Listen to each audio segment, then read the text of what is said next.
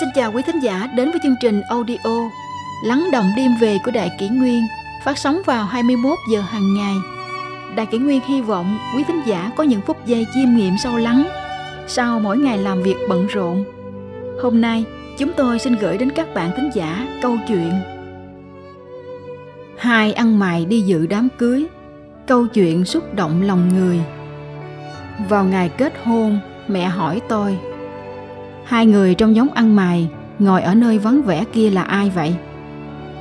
Khi tôi nhìn sang, chợt thấy một ông lão đang nhìn chằm chằm về phía mình. Bên cạnh còn có một bà lão. Thấy tôi nhìn sang, họ liền vội vã cúi gầm mặt xuống. Tôi không quen biết gì với cả hai người. Nhưng nhìn họ cũng không giống những người ăn xin.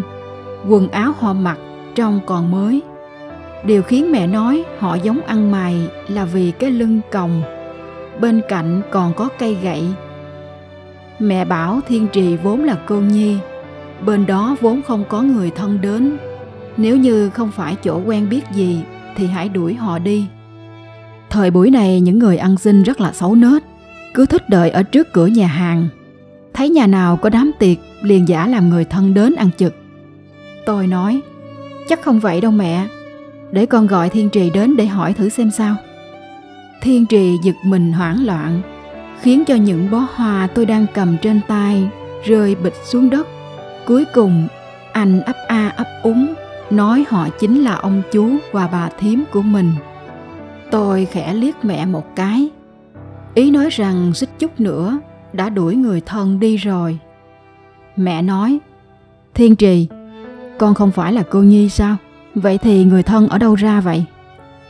Thiên trì sợ mẹ, cúi gầm mặt xuống, nói đó là họ hàng xa của anh. Rất lâu đã không qua lại rồi, nhưng kết hôn là chuyện lớn. Trong nhà ngay cả một người thân cũng không đến. Trong lòng cảm thấy rất đáng tiếc. Vậy nên tôi dựa vào vai thiên trì trách anh có người thân đến mà không nói sớm chúng ta nên đặt cho họ một bàn nếu đã là họ hàng thân thích thì không thể ngồi ở bàn dự bị được. Thiên trì ngăn lại, nói là cứ để họ ngồi ở đó đi. Ngồi ở bàn khác, họ ăn uống cũng không thấy thoải mái. Mãi đến lúc mở tiệc, ông chú và bà thím cũng vẫn ngồi ở bàn đó.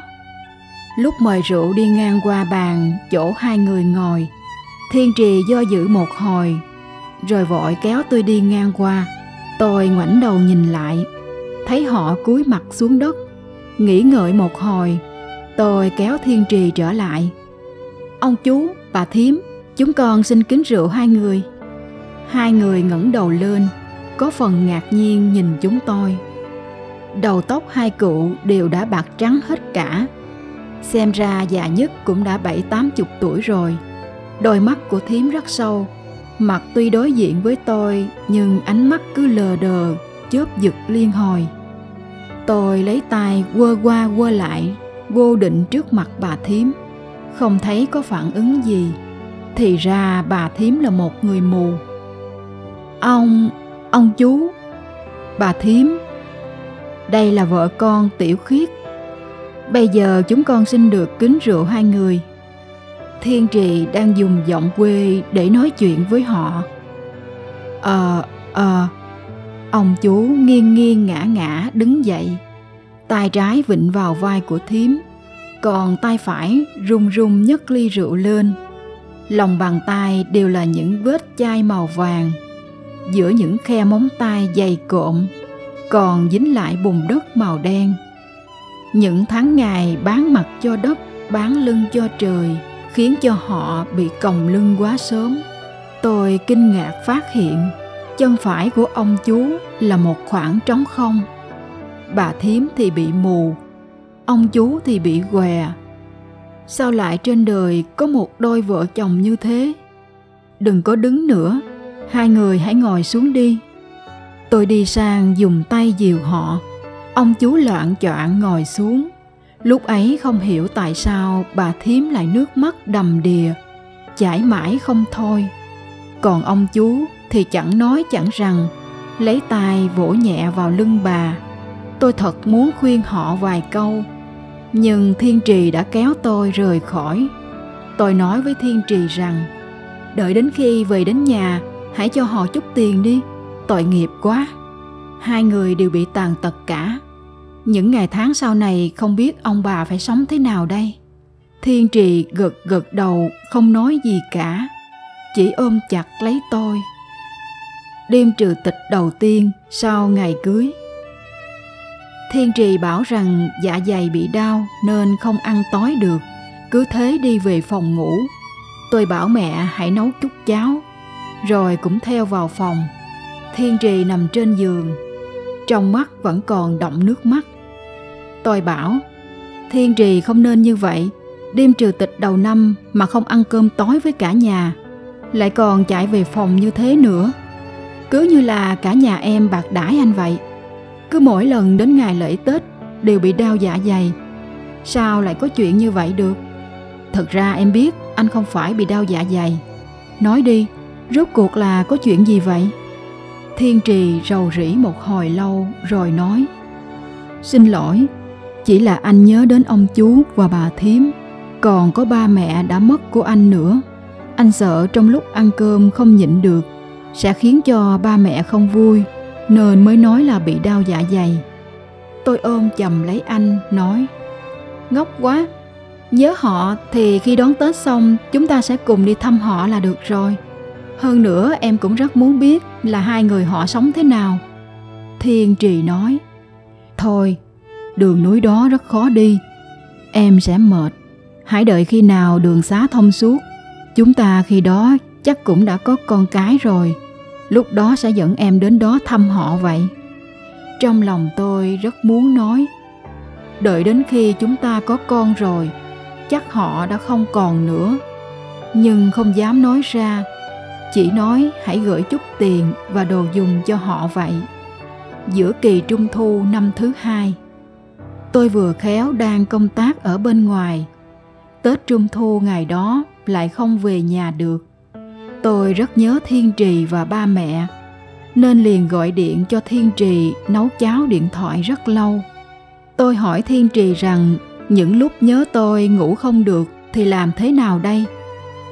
Thiên trì bảo là lên mạng hoặc là xem tivi nếu như vẫn không được thì nằm ở đó, mở to mắt mà nhớ tôi vậy. Buổi tối hôm đó, chúng tôi nói chuyện mãi đến khi điện thoại hết pin mới thôi. Vốn dĩ muốn chọc ghẹo chồng một chút, thật không ngờ. Nằm trên giường ngủ trong khách sạn, nhìn ánh trăng tròn bên ngoài cửa sổ. Tôi làm thế nào cũng không ngủ được, mở to đôi mắt, mà nước mắt cứ chảy mãi không ngừng. Tôi thật sự rất nhớ thiên trì, nhớ ba và mẹ nghĩ rằng thiên trì chắc cũng không ngủ được.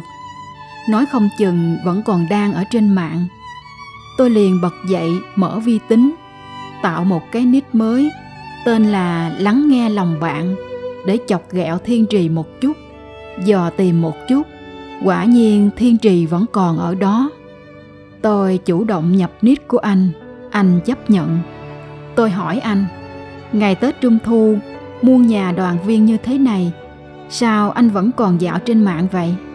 Anh trả lời, vì vợ tôi đang đi công tác bên ngoài. Tôi nhớ cô ấy đến không ngủ được. Vậy nên lên mạng xem thế nào. Tôi rất vừa ý với câu này. Tôi lại gõ tiếp, vợ không có nhà, có thể tìm một người tình khác để thay thế mà. Giống như nói chuyện trên mạng vậy nè, tâm sự để tự an ủi mình một chút. Một lúc lâu anh ấy mới trả lời lại nếu như cô muốn tìm một người tình, vậy thì xin lỗi vậy. Tôi không phải là người cô cần tìm, tạm biệt. Xin lỗi, tôi không phải là có ý đó. Anh đừng giận nha. Ba ba ba. Tôi vội vàng gửi tin nhắn cho anh. Một lát sau, anh ấy hỏi tôi, sao bạn lại dạo chơi trên mạng vậy? Tôi nói, tôi làm việc bên ngoài, bây giờ cảm thấy rất nhớ ba và mẹ lúc nãy cũng vừa mới nói chuyện với bạn trai xong, nhưng vẫn không ngủ được. Liền lên mạng để giải trí một chút. Tôi cũng rất nhớ ba và mẹ tôi. Chỉ có điều là người thân đang ở bên ngoài. Con muốn phụng dưỡng mà không được. Người thân ở bên ngoài, con muốn phụng dưỡng mà không được. Nói vậy là sao? Tôi lặp lại câu này rồi gửi cho anh. Tôi có chút khó hiểu thiên trì sao lại nói những lời như thế? Bạn tên là lắng nghe lòng bạn. Hôm nay tôi sẽ kể cho bạn nghe vậy. Có một vài chuyện mà để trong lòng quá lâu, thế nào cũng sẽ sinh bệnh. Đem nói ra chắc sẽ dễ chịu hơn một chút. Dù sao đi nữa, tôi và bạn cũng không biết gì nhau. Bạn cứ xem như là nghe một câu chuyện vậy thế là tôi tình cờ biết được câu chuyện mà thiên trì đã cất giấu trong lòng bấy lâu nay 30 năm trước, cha tôi lúc ấy đã gần 50 tuổi rồi mà vẫn chưa lấy được vợ. Vì ông bị què, cộng thêm gia cảnh nghèo khó, nên không có cô gái nào muốn gả về gia đình ông. Về sau, trong làng có một lão ăn xin dẫn theo cô con gái bị mù. Ông già đó bị bệnh rất nặng. Bà tôi thấy họ đáng thương, liền bảo họ vào nhà nghỉ ngơi. Thật không ngờ vừa nằm xuống thì không dậy được nữa. Sau này con gái của ông già đó cũng chính là cô gái mù kia đã được gả cho ba tôi. Hai năm sau thì tôi sinh ra. Nhà chúng tôi sống rất kham khổ nhưng trước sau vẫn không hề đói bữa nào ba mẹ không thể trồng trọt được, không có thu nhập, đành phải tách hạt bắp cho người ta. Một ngày lột đến cả mười mấy ngón tay đều sưng gộp lên, chảy cả máu. Ngày hôm sau liền quấn tấm vải rồi tách tiếp. Vì để cho tôi được đi học, trong nhà ba mẹ nuôi ba con gà mái. Hai con đẻ trứng bán lấy tiền, con còn lại đẻ trứng cho tôi ăn mẹ bảo rằng những lúc bà đi xin ăn trong thành phố, nghe nói những đứa trẻ trong thành đi học đều được ăn trứng gà. Con nhà chúng ta cũng được ăn. Sau này nhất định sẽ thông minh hơn cả những đứa trẻ khác trong thành. Vậy mà trước sau họ đều không ăn. Có lần tôi nhìn thấy mẹ, sau khi đánh quả trứng vào nồi bà đã dùng lưỡi liếm liếm những lòng trắng còn sót lại trong vỏ trứng tôi liền ôm chầm lấy bà khóc sướt mướt dù nói thế nào tôi cũng không chịu ăn trứng nữa bà tôi sau khi biết được đầu đuôi câu chuyện, tức giận đến mức muốn dùng gậy đánh mẹ. Cuối cùng tôi đã thỏa hiệp, điều kiện tiên quyết chính là chia đều quả trứng đó để ba người chúng tôi cùng nhau ăn. Tuy họ đã đồng ý, nhưng mỗi lần cũng chỉ là dùng răng nhâm nhi một hai miếng cho có vậy. Những người trong thôn trước giờ đều không hề gọi tên tôi mà đều gọi tôi là con của ông chồng què bà vợ mù. Ba mẹ chỉ cần nghe thấy có người gọi tôi như vậy thì nhất định sẽ liều mạng với người đó. Mẹ nhìn không thấy thì sẽ lấy miếng gạch mà ném loạn xạ cả lên miệng chửi rằng, cái đồ trời đánh nhà chúng mày, chúng tôi tuy bị què, bị mù, nhưng con chúng tôi bình thường lành lặn, nên không cho phép chúng mày gọi như thế. Sau này chúng mày sẽ chẳng có đứa nào bằng được con tao cả.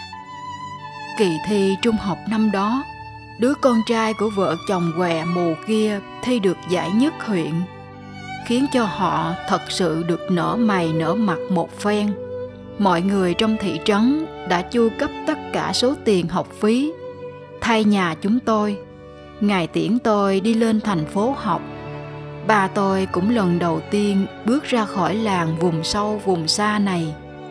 Lúc lên xe, nước mắt tôi chảy mãi không dừng. Bà một tay chống gậy, một tay lau nước mắt cho tôi. Vào thành phố rồi, hãy cố gắng học hành. Sau này sẽ tìm được việc làm và lấy vợ ở đó luôn. Người khác mà có hỏi đến ba mẹ, thì con hãy nói rằng con là trẻ mồ côi, không có ba mẹ. Nếu không thì người khác sẽ xem thường con cho xem. Nhất là con sẽ không lấy được vợ. Người ta sẽ chơi bai con. Nếu làm lỡ việc lấy vợ của con thì ba cũng không còn mặt mũi nào để đi gặp tổ tiên nữa ba, tôi bảo ông đừng nói nữa. Đây là những lời gì thế? Chỉ có những kẻ không ra gì mới không chịu nhận ba mẹ thôi. Mẹ cũng nói, những lời này đều đúng cả đấy. Con phải nghe mới được. Con có còn nhớ lúc còn ở trong trường hay không? Chỉ cần nói con là con cái của vợ chồng què mù trong làng, mọi người thì lập tức kinh thường chế giễu con ngay lúc mới bắt đầu, ngay cả thầy cô trong trường cũng không thích con. Sau này nếu con dẫn vợ thành phố về, thì hãy nói chúng ta chính là ông chú, bà thím của con. Nói xong, bà vừa khóc, vừa lau nước mắt. Tốt nhất là đừng có dẫn vợ về nhà. Hễ dẫn về nhà, mẹ con lại không nhịn được. Như vậy sẽ lộ tất cả thì nguy. Sau đó ông liền dúi 10 quả trứng gà đã luộc chín sẵn vào lòng tôi, rồi dẫn mẹ đi mất. Tôi đứng lặng nhìn theo hình bóng của họ, nước mắt chảy mãi không thôi. Nghe kể đến đây, khóe mắt tôi bỗng thấy cay cay. Tàn tật không phải là lỗi của họ. Đó chẳng qua chỉ là số mệnh buộc họ phải thế. Nhưng họ đã sinh cho tôi một thiên trì hoàn mỹ thiên trì ngốc nghếch này, cha mẹ như thế này, thử hỏi, còn có cha mẹ nào hoàn mỹ hơn thế nữa chứ? Tôi rất tức giận. Sao anh ấy lại xem thường tôi như thế? Vậy sau đó, anh liền nói với vợ anh rằng, họ chính là ông chú và bà thím của anh sao? Tôi gõ câu hỏi này rồi gửi cho anh. Vốn dĩ tôi không tin, người vợ tôi tìm là tôi chứ không phải ba mẹ. Tại sao ngay cả ba mẹ cũng không thể nhận chứ? Vậy mà tôi ở bên ngoài 10 năm, ba mẹ không hề đến trường thăm tôi dù chỉ một lần. Năm đầu tiên làm việc, tôi muốn dẫn họ vào thành phố chơi. Họ đều không chịu, nói rằng nếu chẳng may để cho người khác biết ba mẹ tôi là người tàn tật, họ sẽ bôi trơ trát trấu lên mặt tôi như vậy sẽ ảnh hưởng đến việc lấy vợ của tôi. Người thân ở bên ngoài, con muốn tận hiếu mà không được. Cả đời họ đều ở trong vùng núi xa xôi mà không muốn ra ngoài. Mẹ có nói rằng bà chính là từ thành thị đến, nhưng như vậy nào có ý nghĩa gì đâu. Sau này, tôi đã quen một người bạn gái. Khi tôi cho rằng thời cơ đã chín mùi rồi tôi liền dẫn cô ấy về thăm nhà một chuyến. Nào có ngờ đâu, sau khi đến nhà, cô ấy ngay cả cơm còn chưa ăn một bữa liền bỏ đi ngay. Tôi vội đuổi theo sau. Cô ấy nói rằng, nếu phải sống với những người như thế, ngay cả một ngày cô ấy cũng không sống nổi.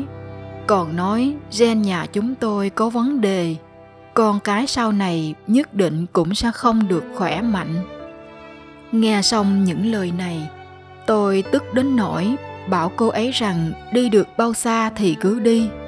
Về đến nhà, mẹ tôi đang khóc nức nở, còn ba thì luôn miệng trách mắng tôi, bảo tôi không nghe những lời họ nói, không muốn đứt hương hỏa nhà chúng tôi.